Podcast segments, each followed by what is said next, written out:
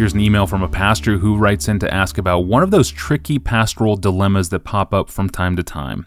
He asks this Is it appropriate for pastors to hug female members of his church and single women in particular? What does appropriate pastoral affection towards the opposite sex look like for a pastor? Good pastoral question or any Christian question, I suppose. And let me start with three Bible pointers, and then I'll talk from my own experience what I've learned. Uh, number one, the Bible speaks of a holy kiss, from which I infer at least this there is such a thing as a holy hug. Second, the Bible also says treat younger women as sisters, older women as mothers.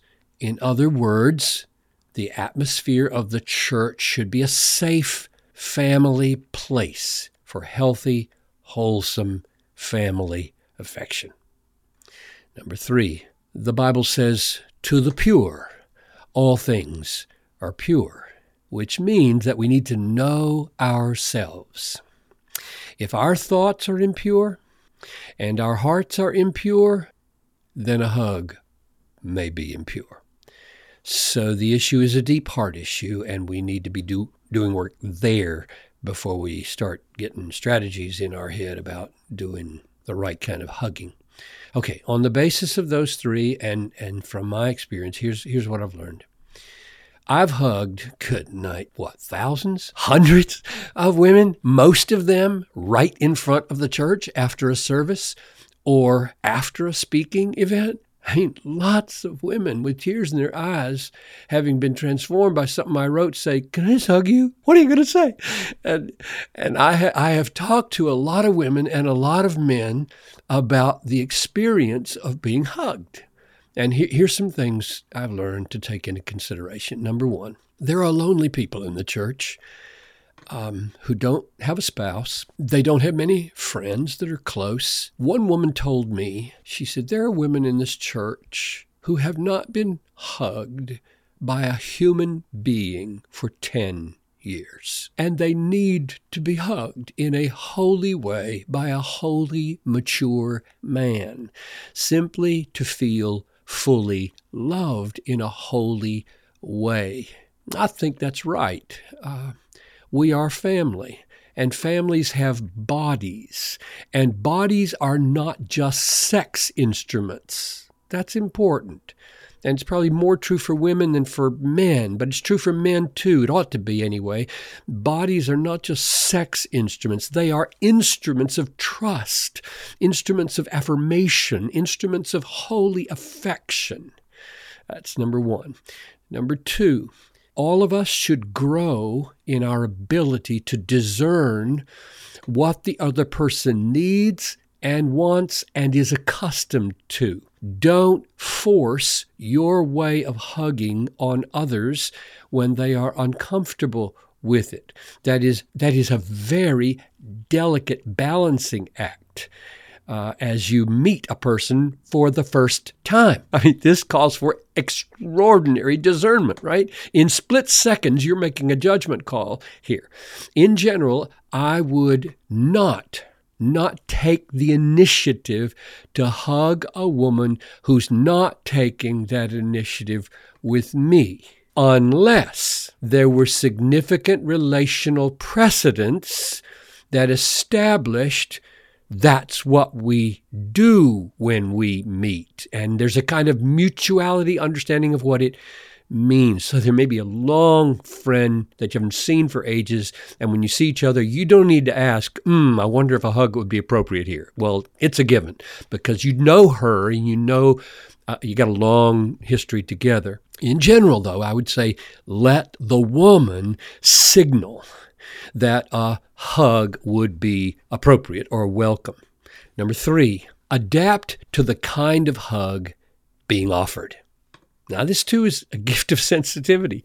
There are all kinds of hugs, right? Sideways hugs, lean over hugs, one arm hugs, two arm hugs, minimal contact hugs, lots of contact hugs. Let the woman set this.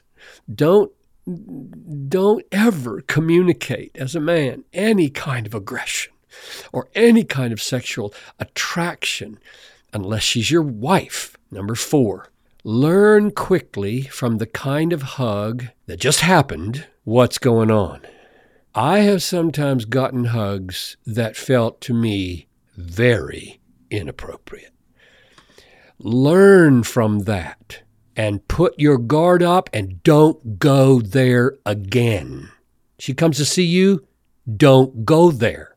Don't go there. Don't give her the opportunity for that kind of hug. Now, that's a delicate judgment because maybe she didn't mean that, but we've got to learn how to discern. Don't welcome it, avoid it. Number five, take the setting into account. I'm always more at ease hugging another woman when my wife is present. In private, say she comes to see you in your office, you leave the door open or there's a window. In, in private, I'm very wary about putting myself in a position of, of hugging, and I wouldn't offer it. I wouldn't offer it. She may ask for it and you may grant it, but you would be very wary and very careful about the setting, and you would minimize privacy in those settings of counsel. And the last thing I would say is don't be so stiff and so wary and so cautious that you can't hug.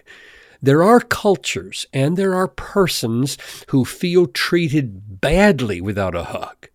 And if you let your principles or your prickliness hold you back in those settings, you're not as free as you should be. We should speak other body languages sometimes besides our own for the good of another culture or another personality. So, all in all, um, I would say this establish a principled and emotionally healthy and happy place at your church where people feel safe, especially women, safe to hug or not to hug. Thank you, Pastor John. And you may remember the practice of hugs actually emerged in an unlikely episode, episode number 124, which we titled Mealtime Prayers Necessary or Optional. And there, Pastor John, you developed this point about how habits of the body nourish habits of the soul, even when the physical acts feel forced in the moment. It's worth checking out. That's episode number 124. Well, tomorrow is Christmas Eve, and next time on the podcast, Pastor John and I will be joined by Noel Piper to explain what Christmas looked like in the Piper home for the last 40 plus years. I'm your host, Tony Reinke. We'll see you tomorrow.